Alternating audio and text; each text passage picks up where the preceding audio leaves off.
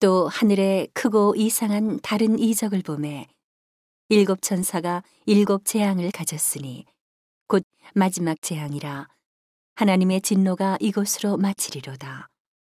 또 내가 보니 불이 섞인 유리바다 같은 것이 있고 짐승과 그의 우상과 그의 이름의 수를 이기고 벗어난 자들이 유리 바닷가에 서서 하나님의 검은 고를 가지고 하나님의 종 모세의 노래 어린 양의 노래를 불러 가로되 주 하나님 곧 전능하시니시여. 하시는 일이 크고 기이하시도다. 만국의 왕이시여 주의 길이 의롭고 참되시도다. 주여 누가 주의 이름을 두려워하지 아니하며 영화롭게 하지 아니하오리이까?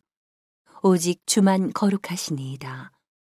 주의 의로우신 일이 나타났음에 만국이 와서 주께 경배하리이다 하더라 또 이 일 후에 내가 보니 하늘에 증거 장막의 성전이 열리며 일곱 재앙을 가진 일곱 천사가 성전으로부터 나와 맑고 빛난 세마포 옷을 입고 가슴에 금띠를 띠고 네 생물 중에 하나가 세세에 계신 하나님의 진노를 가득히 담은 금대접 일곱을 그 일곱 천사에게 주니 하나님의 영광과 능력을 인하여 성전에 연기가 차게 되매 일곱 천사의 일곱 재앙이 마치기까지는 성전에 능히 들어갈 자가 없더라.